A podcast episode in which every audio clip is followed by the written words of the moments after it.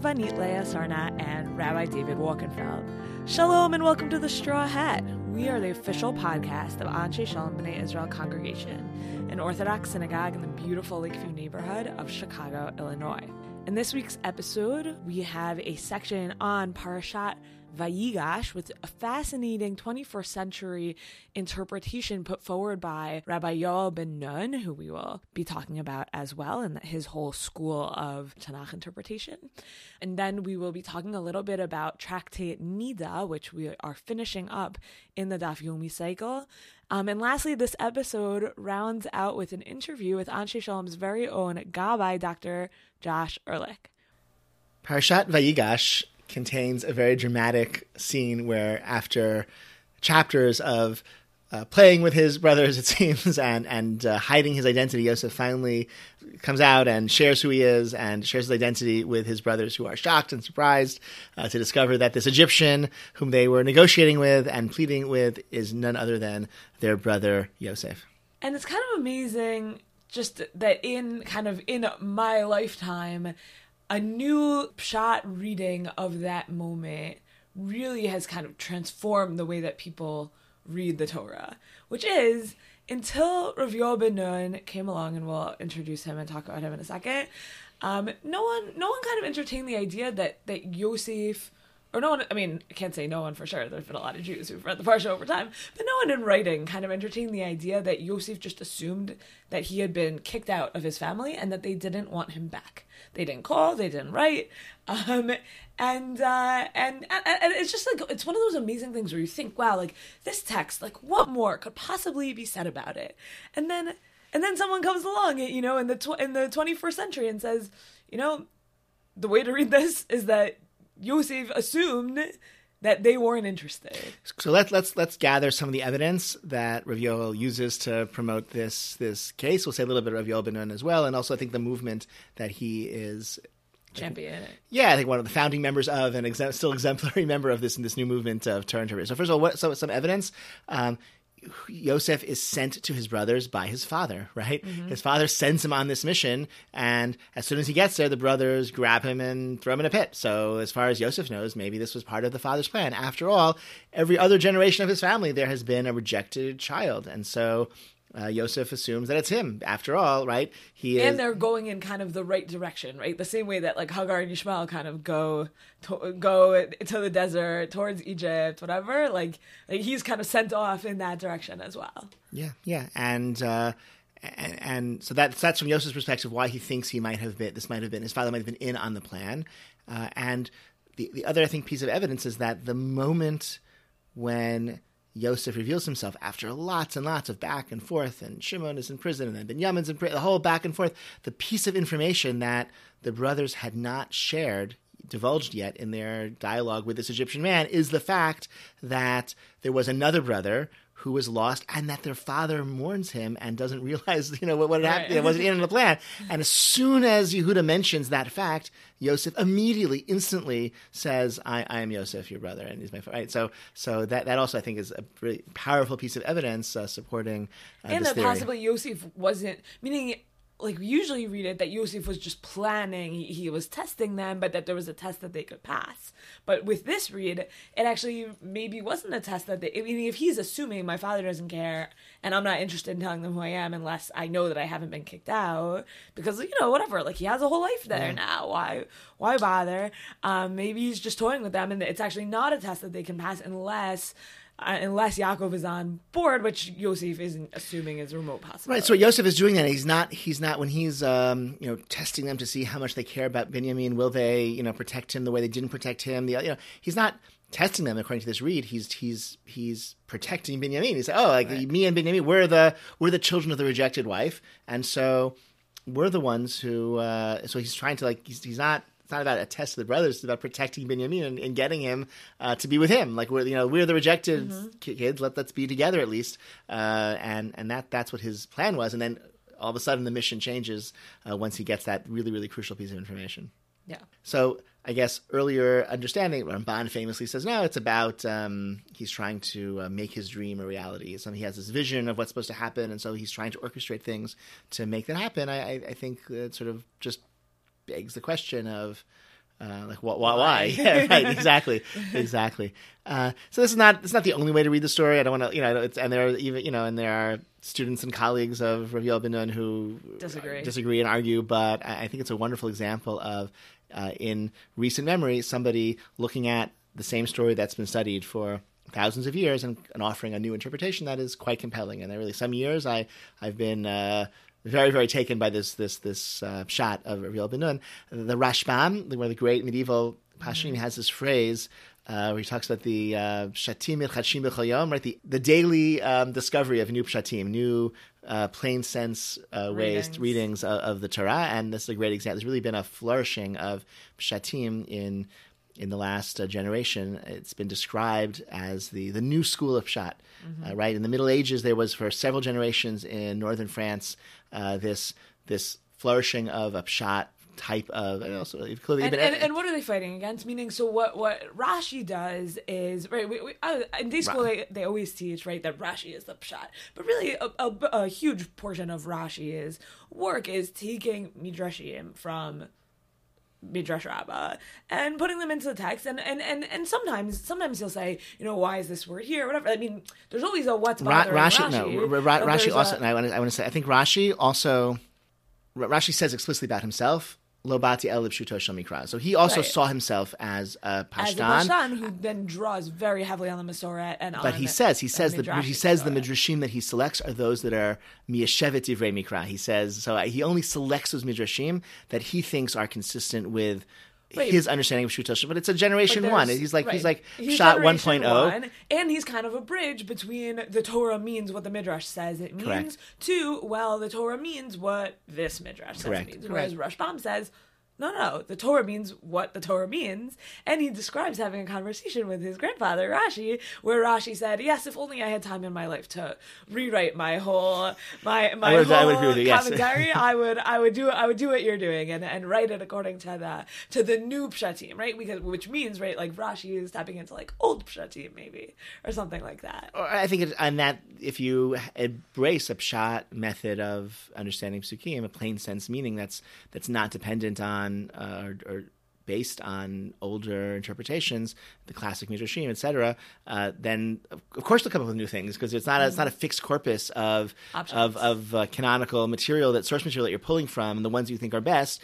It's actually let me look at this with fresh eyes and mm-hmm. see what makes the most sense to me. So there's that medieval school of Pshat, and they, you know, the, the ones who were in Spain and you know who knew Arabic, they drew upon Semitic grammar. philology and grammar, like Ibn Ezra is one of them. And in northern France, they didn't know Arabic or grammar, but they sort of intuitively understood a lot about grammar, and they had a set, you know, and they also in northern France they had a lot of they were you know, um, talking about psukim with Christians, and so there was a real context of what does this verse really mean, okay? And mm-hmm. so that mm-hmm. maybe also fueled this medieval uh, school of Pshat. But in the 20th century, you have the new school of Pshat is drawing on knowledge of Ugaritic and, and literary analysis and, and all sorts of other um, tools that they didn't have in the Middle Ages, but also with that same endeavor of like Pshuto shel Mikra, like let's try to understand what the term means, distinct from um, how we live, like the normative meaning of Psukim, which is for Orthodox Jews determined once and forever by the classic Midrashim of Chazal, uh, right? So whatever the Torah says, uh, "Lo tivashel gedi b'chelev don't boil a kid in its mother's milk three times. That means definitively now and forever. Uh, that means you can't uh, cook or eat or derive benefit from any dairy or meat that have been cooked together. That's that's that's the halachic meaning. That's the normative meaning of those three psukim. But the pshat could be I don't know. Maybe we'll discover some Ugaritic text that, that sheds light on on those verses, or maybe uh, someone will discover some literary analysis of the structure of um, Sefer Shemot, where it'll make sense in a new way, in a new light, right? And that, and so, and that's part of what's so amazing about the Torah. Meaning, if the Torah were this kind of like fixed thing that all you had to do in order to understand it was learn the way it's always been understood, well, then like reading it every year would be kind of boring, but the fact that the Torah every year could be totally understood afresh and in every generation, you can find new things that aren't just kind of, well, what's culturally exciting now? Let me read that into the Torah, which is, of course, a very fun project that I love, but also literally like, what does the Torah mean? And that you can keep asking that question for thousands of years and coming up with new answers based on new tools or just new brains thinking about it in the world and in different kinds of communities, I think is really just astounding and exciting. So let's say, more about this this new school of Pshat. Yoel Ben Nun is one of I think the founding members of this new school of Pshat. It was a group of I think it grew really out of um,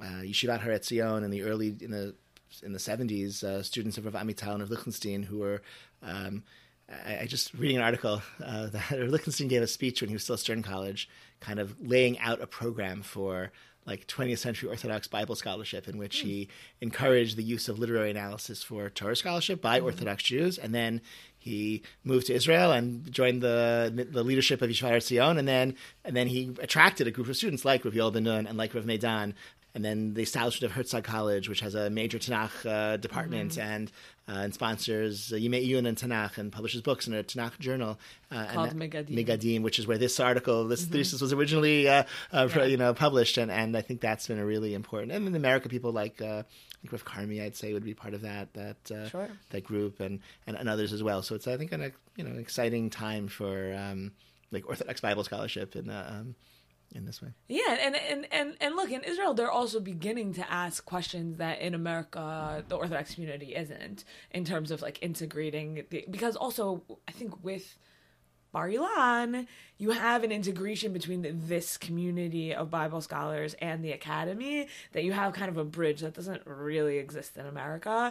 And so they're starting, like Rav Brandes and like that mm-hmm. crew is starting to even ask questions about, um, and there's a, there's a book out. You read it, right? You gave a drasha about this, um, about kind of bridging Bible scholarship and this kind of way of reading the Torah. Mm-hmm. In many ways, we kind of lag behind Israel in this kind of scholarship, and uh, we'll see what happens in America. I, I, think there's a, it comes in Israel. There's a lot of just from the even just being in like the land where the Tanakh happened. I think mm-hmm. that sort of mm-hmm. helps. Uh, you know, gives light to certain understandings, and, and I think raises the importance of I think certain narratives and stories and so the geography etc that all you know so you can sort of get that in a way that's much more immediate and than is possible here. I think it also fuels it Right. Well, you can go to a place and you can understand, like, I don't know, like the fight between David and Goliath, like, much better when you're literally standing there and being like, okay, so David was up there and mm-hmm. Saul was up there and, right, like, right, they were having this conversation over there and, like, the Philistines were over here. And then they, like, oh, you know, whatever. Like, that just adds in a whole new dimension to your ability to understand Tanakh. So, certainly, like, the return to Eretz Yisrael has been a big motivating force sure, in this. Sure, absolutely. Yeah, I mean, that actually, Ramban, when he, he wrote his, finished his commentary on the Torah in Eretz Yisrael, he, mm-hmm. after the disputation of Barcelona in 1263, had to flee for his life, and he ended up in Eretz Yisrael, where he, I think, he rewrote a certain of his kind of like, oh, like this actually doesn't make sense anymore. Like now that I see where all these places are, this, this, you know, and he made a few changes. I think I, I don't remember what ones in particular, but uh, sort of a known thing about the Ramban. So, anyway, something to carry with you as we uh, read Parshat Vayigash this week for the last I don't know sixty eight days or so, give or take, uh, give or take. I guess when you're reading, when you're listening to this podcast, it'll be seventy. Um, it, uh, we've been learning Masachet Nida in Daf Yomi, and you might have thought that given that Nida is an area of halacha still observed today, um, that all of Masachet Nida would be like very, very kind of practical. But in truth, we've kind of only gotten to the practical stuff in the last chapter of Masachet Nida, um, relatively recently. So there are two reasons for that. Uh, I think the first is that most of Masachet Nida really is fits in the context of Tuma V'Tahara, the Torah's vast system of purity re- regulations, which really are about access to the temple and access to temple foods, sacred foods, truma, kachim, and the like. And um, and that's just not a part of Judaism that we practice right now. And so that's probably I don't know, like two thirds at least of the Masechet is really really mostly relevant for that reality, and so that that takes off chapters and chapters from from really practical considerations for the most part. Um, and the other reason is that uh, we call nida is really a, maybe a misnomer. Right. Um, so the Torah lays out two different kinds of blood that women can give off that give them types of impurity. So one of those is nida, one of those is menstrual blood, and one of those is ziva, and it's maybe some kind of like gonorrhea or something like that, like something that's considered kind of like more disease than than nida. And the rules about them are actually really different. Um, nida is seven days total. And at the end of those seven days, you, um, I mean, there's not even mikvah in the Torah, but you, but it's read in by the rabbis to be a Torah level requirement for nida. Um, and so seven days from beginning to end. So she starts end, bleeding, counts seven days, and she could bleed all seven days. She could bleed three of those days, but after seven days after she begins, she goes to the mikvah, and then it's done. And That's the done. nida d'oraita. And right. then this... and then there's zava, which is this gonorrhea thing, um, and that involves seeing blood on a number of consecutive days. So she sees blood on one day or two days. She's called a little zava, a zava katana, minor, minor zava, lesser zava, lesser zava. Yeah, that's probably better. Um, and if she sees it on three consecutive days, then she's a zava gedola. That's a I don't know a major zava, um, a big zava. Um, and then after zava that, with a capital Z. Yeah, capital Z zava, capital yeah. Anyways, um, and then after that, um, that's when you kind of have the and she has the purification process that's more familiar to people who keep nida today, um, which is um, seven clean days and then following the cessation, following she the cessation she determines she verifies that she stopped bleeding, and then she counts seven blood free days, and then she goes to the mikveh. And so there's a shift that the Talmud tells us about in the name of Rebbe Zera that Bnot Yisrael, the Jewish women, decided that the reason is not mentioned explicitly in the Gemara that they would treat all vaginal bleeding as though it were this more stringent um, Zava status of the Torah. Someone, I was at a meal recently, there, so there was like mustard on the table, and someone was like, "Does mustard appear in the Talmud?" And I was like, "Abundantly, yes." like, the, the, the, Talmud's the Talmud's language is tipat dam kechardal. Uh, even a, an amount of blood like a mustard seed, they would they would take it to be a sign that they are a major zava. Uh, They'd wait till the bleeding, till the flow stops, verify the flow has stopped through an internal examination, then count seven blood-free days with additional examinations, then go to the mikvah just we should clarify this mustard seed that was only a flow of a mustard seed, not yes, a um, not a stain, not a, a stain. Stain of mustard seed would not be a problem. We should just sort of uh... yes, right. So that I mean, just from what you're hearing, if you're not familiar with Hilchot Nida at all, we're throwing around like a lot of terms. Um, and you can come to the class that I'm teaching in, I don't know, a few weeks about things you didn't learn in day school and should have. And we'll do kind of a major overview of even what this whole process looks like um, for people who don't themselves observe it or don't yet observe it or are men um, or whatever.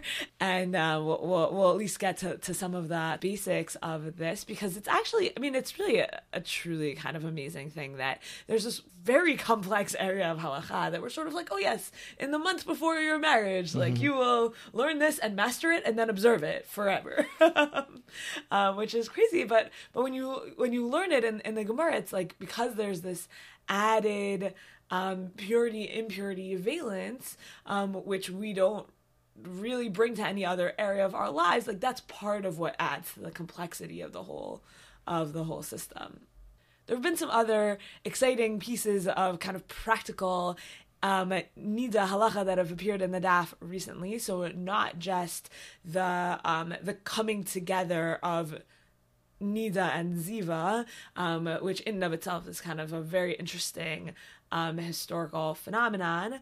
Uh, the scholar, by the way, who works on that is named Professor Charlotte Fonrobert. Um, she's uh, a professor at Stanford, and if you're interested in like the historical milieu in which that would have made a lot of sense. You can check out her work on also also Shai Secunda, who right, is actually I think his book is being published like this, any minute, any now. minute, maybe yeah. by the time this is, yeah, uh, about Hilchonida in the context of um, the Sasanian Empire and Persia and Zoroastrianism, who had very, very strict and extensive Nida regulations. And, and we actually, what's what's amazing about the Talmud Bavli is that um, you actually the rabbis get questions from this Persian queen named Ifra Hormiz, who who kind of tests them and decides that like, oh yes, they really know what they're talking about. um, there's one time where she sends them like a thing with louse blood on it, and a rabbi sends her back a louse comb. She's Ooh. like, wow.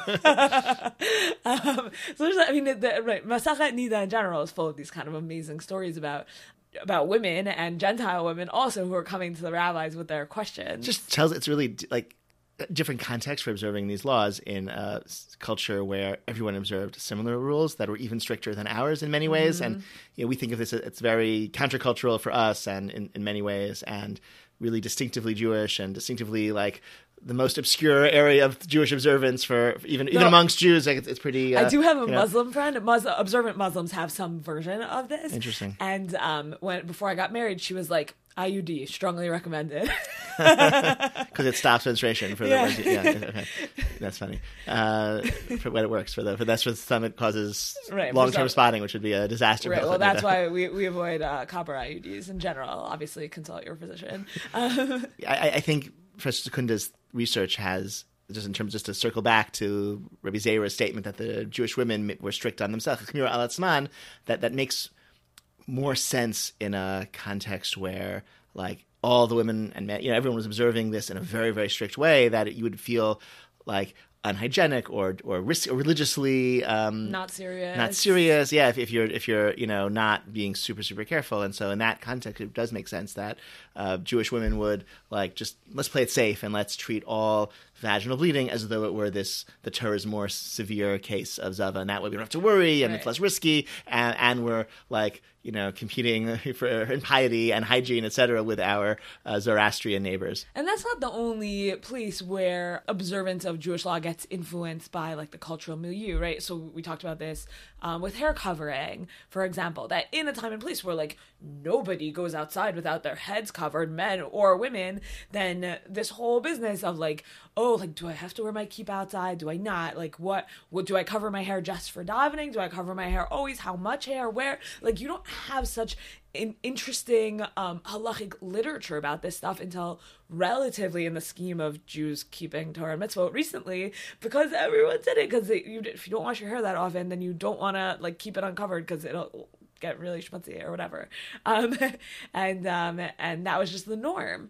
Um, and so it, and so it affect it affects like the way Jews live halacha and feel about halacha and and all of that and and, and today when it's kind of the opposite like then then you have to decide like I'm going to be countercultural Right. I think the mitzvot can say the same, but but the you assign them. Some of them are very countercultural, and some of them are very non-counter, you know, pro culture, Right, whatever. right. Consistent with this surrounding culture, and, and and the collection of mitzvot in each category may shift back and forth uh, over time. Let's circle back to chatzitza that you just were about to mention. Oh right. Yeah. So so in this last um, chapter of Nida, that where we've been finding all of this like super relevant stuff finally, as opposed to like I was squishing grapes in the vineyard, and um, and I'm wondering now whether I need to burn the grapes. Um, a little bit less relevant, though. I guess if that happens, talk to us.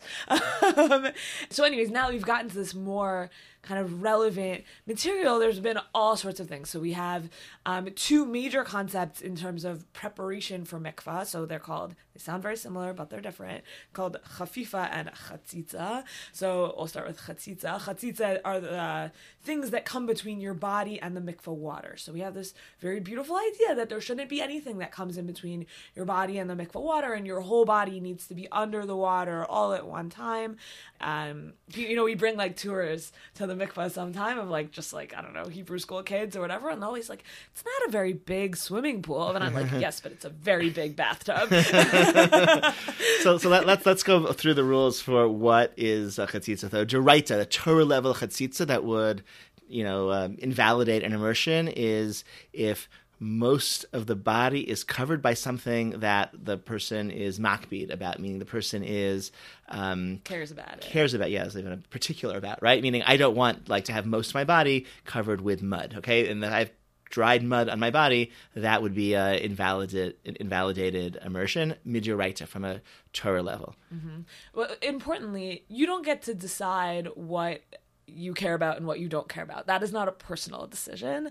Um, and that's what makes these rules a little bit complicated and why if there's something that needs to be on your body when you're going to the mikvah, you should um, probably ask a question about it. Is that it's not like, oh, I got to say to myself, well, I'm just coming from the Dead Sea and my whole body is covered in mud, but I love having the mud on on me, so it's totally fine. Yeah. That it's not about you; it's about like people in the world, kind of So, uh, broadly well, speaking. yeah. So let, let's let's just move on. The next next level would be something which you don't want but covers a minority of your body. That's durban, and That's rabbinic restriction. Uh, and then the time Mm-hmm. Or, or the opposite. It covers the majority of your body, but you do want it, and most people would want it. That's also a rabbinic level. Correct. Th- Right. And then the third level, which the Talmud explicitly says is not a problem, is something that covers a minority of your body and you want it there. And here it gets a little tricky because there is a, especially in Ashkenaz, a strong tradition to even remove those types of chatzitzot that cover a minority of your body with something that you want. So An example, a simple example of that would be nail polish. Right, covers a minority of your body, and you want it. Let's say it's a brand new. You got to met your right before your wedding, you get your nails done really fancy, and then you go to the mikveh uh, that day, right right from the manicurist. So they're perfect, pristine. You want them there, uh, and it's a minority of your body. So there's a strong Ashkenazi practice not to do it that way, uh, and some mikveh will enforce that, uh, but actually it's explicit in the Talmud. That is not a problem. That doesn't invalidate the immersion, not in a Torah level, not in a rabbinic level. Um, that, that's that's totally a valid valid immersion. So some some tricky cases uh, would be. Uh, I guess as you a just alluded, medical cases are tricky, meaning like stitches are tricky. Because you want them there, um, Mm-hmm. and they need to stay. Let's say you, And anyone in your situation, meaning like I who don't need stitches right now, do not want stitches in my hand, let's say. But um, anyone in your situation who yesterday sliced your hand open with a knife would want stitches. Right. The Talmud's example is like I think women who work in the printing industry, right, with lots of ink. Like for them, it's a mark of pride to have Mm-hmm. Inky hands. inky hands, right? Yeah, exactly. And that's what makes it complicated, right? it's a whole class, but, but it's not. It's not me as an individual. Right. I, I, I like being dirty, whatever. Like, like you know, but no, it, it's not. It's not that. It's about a whole category that can be defined of women who work in the printing business who. For them, it's like a mark of pride to have inky hands, and Exactly. as, as a, or women with stitches who want their stitches there, or if a, Or there's also like um dental appliances that are right. like permanent. So like at what point does something become part of your body? That's also like an interesting Yeah, yeah. question that um because like stitches well like okay well how long are they going to be on for? Right that, that's it's actually like a quite complicated area of halacha. But let's say you have a permanent retainer. That's like a very common thing right? Um so you you have a permanent retainer that's going to be on your body from now until meaning you don't want it to ever fall off. So that's like a, a straightforward example of something that becomes like a basically integrated into your body. The same way that if you, you know, God forbid you broke your arm and you had a steel plate put in, no one would tell you like, yes, you have to take the steel plate out to go to the mikvah. like, yeah, yeah, yeah. my my favorite example, by the way, just uh, while we're talking about chatzitzas, there's a discussion in the Gemara about a uh, a woman who is converting while pregnant. Um, does the fetus then need a new conversion when it comes out? And I believe that I don't know what we do practically, but I believe the Talmud then says the fetus is fine because it, it's although it's has a chatzitza of uh, the has uterus. a chatzitza of like the mom. Yeah. um, it wants it to be there. Anyone in the fetus's situation would want Very good. would want to be still in in the uterus, and therefore it has like successfully immersed. Um, Okay, so good nafkamina test case would be what about a full term fetus? You know, yeah, a- the mom's like, get it out, but the fetus still wants to be there. yeah, I think, I think we generally frown upon conversion, you know, during active labor, but uh, that's a, um, that would be a test case to that, to that theory. a Uh, test case for a mikvah hygiene, also. Yeah, you know, we, we don't do that. Uh, Oh, there's like water births are all the rage these days. very different. Very different. Anyways, so chatzitza, they're some of the most kind of pressing questions because, um, and and you get really, I'll just to throw out some other cases. Woman forgets to remove her contact lenses before going to the mikveh. That's like, hey, Mm-hmm. right. There's You some know, kinds of birth control that you take in and out. Um, if you leave those, if you leave that in, um, or like um, I mean, again, back to the medical stuff. But let's say you're, uh, God forbid, having chemo and you have ports in. Um, that's a very that's another one of these like challenging situations. But casts also could be. mm, casts, yeah, though nowadays waterproof casts, that's like a new thing that you Then can just go in with it. Then just go Right, and- and usually water gets in, but then you kind of it gets yucky underneath. So you have to figure out how to, you know, dry that out after you go to the mikvah. Um, yeah, I mean, all sorts of all sorts of medical things. I mean, sometimes you even have like like an interesting question that people are divided over is um. Uh, shoot, what's it called when your hair is like not just in in oh, dreadlocks, dreadlocks? Because right, that you part of chafifa, which is the other word I introduced before and never got around to explaining, um, which is preparing for the mikvah such that you will have no Chatzitza. chatzitzas. um, so that's a requirement to wash your hair or to, to shower or to check your whole body. It's a little complicated what the precise requirement of chafifa is. Um, but so let's say you have dreadlocks, so you want them there, but they cover all of your hair. Possibly hair is, uh, by the way, categorized like separately from the rest of your body in terms of these halachot. And you can't, and so one of the things you Can't have be to combed do- out, can't be combed out, It can't, can't be combed out, right? Exactly. It can't be combed out, and it's literally knots. Um, so then, what is the status of of dreadlocks when it's like knots that you want there? But usually, even people like me, meaning women with curly hair, surprise i have curly hair. Um are uh, nowadays the the like the thing you like don't brush your hair when you have curly hair. You like wash your hair you condition it. Um you, you like i only brush my hair to go to the mikvah. And the reason is because we're really strict knots in hair. Get and the Gemara says oh a knot with one hair versus a knot with like two hairs. But tachlis knots in your hair because um, you never inspect your knots that closely um, are one of the things that you need to get out before getting into the mikvah so that the mikvah water can get to every piece of every hair.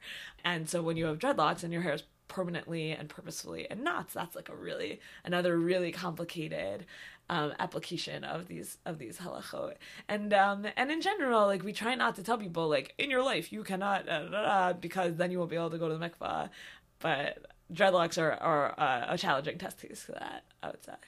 Um, so, anyways, it's been really fun to kind of finally get to the practical pieces of Hilchot Niddah found in Masachet Niddah. And um, again, on Sunday, we're gathering to start the next Masachet, which is Brachot, which is full, full, full of practical things, and hopefully in the future podcasts, especially the first half. yes. Well, even the last last half gets to Birkot and um, to to food brachot. So that I mean that's pretty relevant, especially if you love caper yeah, bushes. Like the, the, dream um, section might be less. Oh, uh, oh, the dream section, yes, yes, and the and the ghost section and the third parak. That's good stuff too. It's a great mistake. It'll be a lot of fun. Yeah, yeah. It's, it's all fun. Brachot's amazing. Um, it's strongly recommended. It's the first uh, the first thing I ever learned in Daf Yomi, um, and not with the cycle. Um, so join us Sunday morning, even if you're you know just for one day you want to be holding in Daf Yomi. Come on Sunday, you'll you'll be up to date. Um, come on Sunday, but please do RSVP so we know to get enough food for everyone who plans to come. That can be found on the Anshe Shalom website. And if you want to join me in a um, siyum, in a completion celebration, along with three other members of our shul in Masachet Niddah, um, that will be at Seudah Shlishit this Shabbat, which we're very excited about. So come join us for that too. So we're here with our very own Gabbai, Dr. Josh Ehrlich. Wanted to welcome you to Shlunsky Studios. Thank you very much. Um, so what what is being a Gabbai like at Anshe Shalom? Uh, well, I, being a Gabbai at Anshe Shalom is very rewarding. I, have enjoyed my time. Uh, it's been a long time already, right? I, yeah, I honestly I can't remember when I started officially. I, have been I've been coming to uh, uh, shul for quite a while. I've been coming ever since uh, Sarah moved into the uh, the neighborhood. Uh, on and off while we were uh, engaged, and then when we first married, then I came regularly. But I, I really became Gabbai, I think, just through the process of coming to daily Minyan and mm. coming on a regular basis. Uh, the more you show up, the more responsibility you get. So I've been coming a lot. So. and what are some of your your Gabbai? What are the what are the highlights? What are the lowlights? What are the pet peeves? Oh, the, well, the big highlight is uh, being forced to introduce myself to everyone in shul that I see. Uh, mm. so and you tell them nice teeth. Oh, of course, of course. I, I, I, that's the first thing I notice. So. Yeah. um, so I, I do enjoy meeting new people, being forced to meet new people, I should say, because I'm I'm pretty much an introvert, mm. and uh, I think if it weren't for this position, I I would not meet as many people as I as I do now. So I'm I'm thankful for that, um, and I, I, enjoy being a part of the shul, I, or I should say, being a part of the service. I like participating in whatever I can do. I, I that's uh, one thing that I always tell people is you do what you can, mm-hmm. and you should do what you can because that's a big part in coming to shul is uh, being being an active participant. So when people say, "No, I don't want to cover," uh, that's fine. Well, I, I don't want to impose on anyone because I I never know what uh, the reason why. You know, maybe uh, maybe they really physically can't. Maybe they um, intellectually can't. Uh, um, maybe they're just not in the right frame of mind. So mm-hmm. no no big deal, no problem. Thanks for coming, and uh, hope you enjoy your time. Do you find days where the Gabaut is tough? Like um, this past Shabbos, we took out three Sifrei Torah or Simchat Torah or like the high holidays. Do you find that like fun and exhilarating or exhausting? Uh, no, it's never exhausting. I think I uh, I mentally prepare, and it's almost like uh, people that are into sports. They they kind of psych themselves up. Uh, I I got myself uh, all ready. I, I, had a big cup of coffee in the morning. I I, I, got I got pumped up, and uh, it kind of need to know what things are going. And i try to think uh, like a chess game like what's the next step? What do we need to do to keep things moving? And uh, uh, it helps when uh, the rabbi uh, hands me the uh, the luach and says did you remember to do this? I'm like, yes, yes, I did. So I'm, I'm all ready. That's fantastic. And one of my favorite things, I remember um, visiting Anshe Shalom, like before I ever even considered working here, and noticing um, Noah's involvement in like setting oh yeah, up. yeah, yeah. No, that's a, that's a, another big reason why I, I do what I do is uh, my kids. I think are uh, a big participant and they, they enjoy participating and, and helping out. And I think they take pride in the fact that they know what should be done next and identifying um, what parts of the service we do, what we don't do, what they should look out for. So I, I do want to set a good example for them. And that's, that's another reason why, why I do what I do. Amazing. So let's talk a little bit about your life outside of the the cabinet. Uh-huh. Yeah. so I made a joke about teeth before. Yeah. Uh, that's because you're a dentist. Mhm. Yep. Um, and where is your practice in the in the neighborhood? Yeah, yeah. Uh, I I opened my office in 2008 on uh, uh, Sheffield. It's south of Belmont. Uh, it's in the neighborhood. I uh, I've always wanted to work and live in the same area. Relatively, I, I had uh, dreams of just being able to walk to work, and I can, thankfully. Um, being the neighborhood dentist, uh, being able to come in when I need to, um, and have it be convenient for work and life balance. So that's that's really a big part of why I'm a dentist too, is because I realized that it was a um, besides just being able to make a living, uh, it's a good lifestyle. I can take off when I need to. I can uh, uh, set the hours the way I need to for uh, work and life and uh, religious responsibilities. So it's a it's a good thing. It's all good. And I know I know your family feels like uh, Lakeview is a kind of forever home for you. Mhm, Yep. Um, do you want to talk about how you all came to that decision?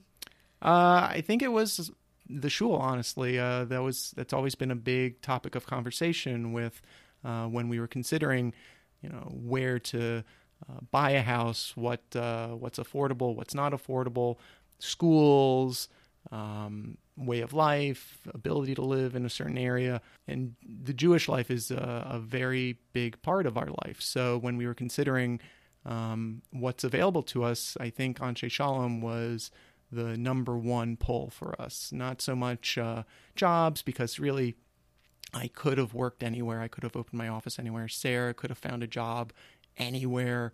Um, there are other day schools in the city, thankfully. Um, but really, it was it was the shul, and we feel strongly connected to the shul. So that's another reason why we we do as much as we do. Amazing. Um, normally we ask people, well, if someone wanted to like find you on Shabbat morning, where would they find you? But I I'll think probably I'll probably find you. Was So- it's like it's like a speeding trap. Uh, I I've seen you before you see me.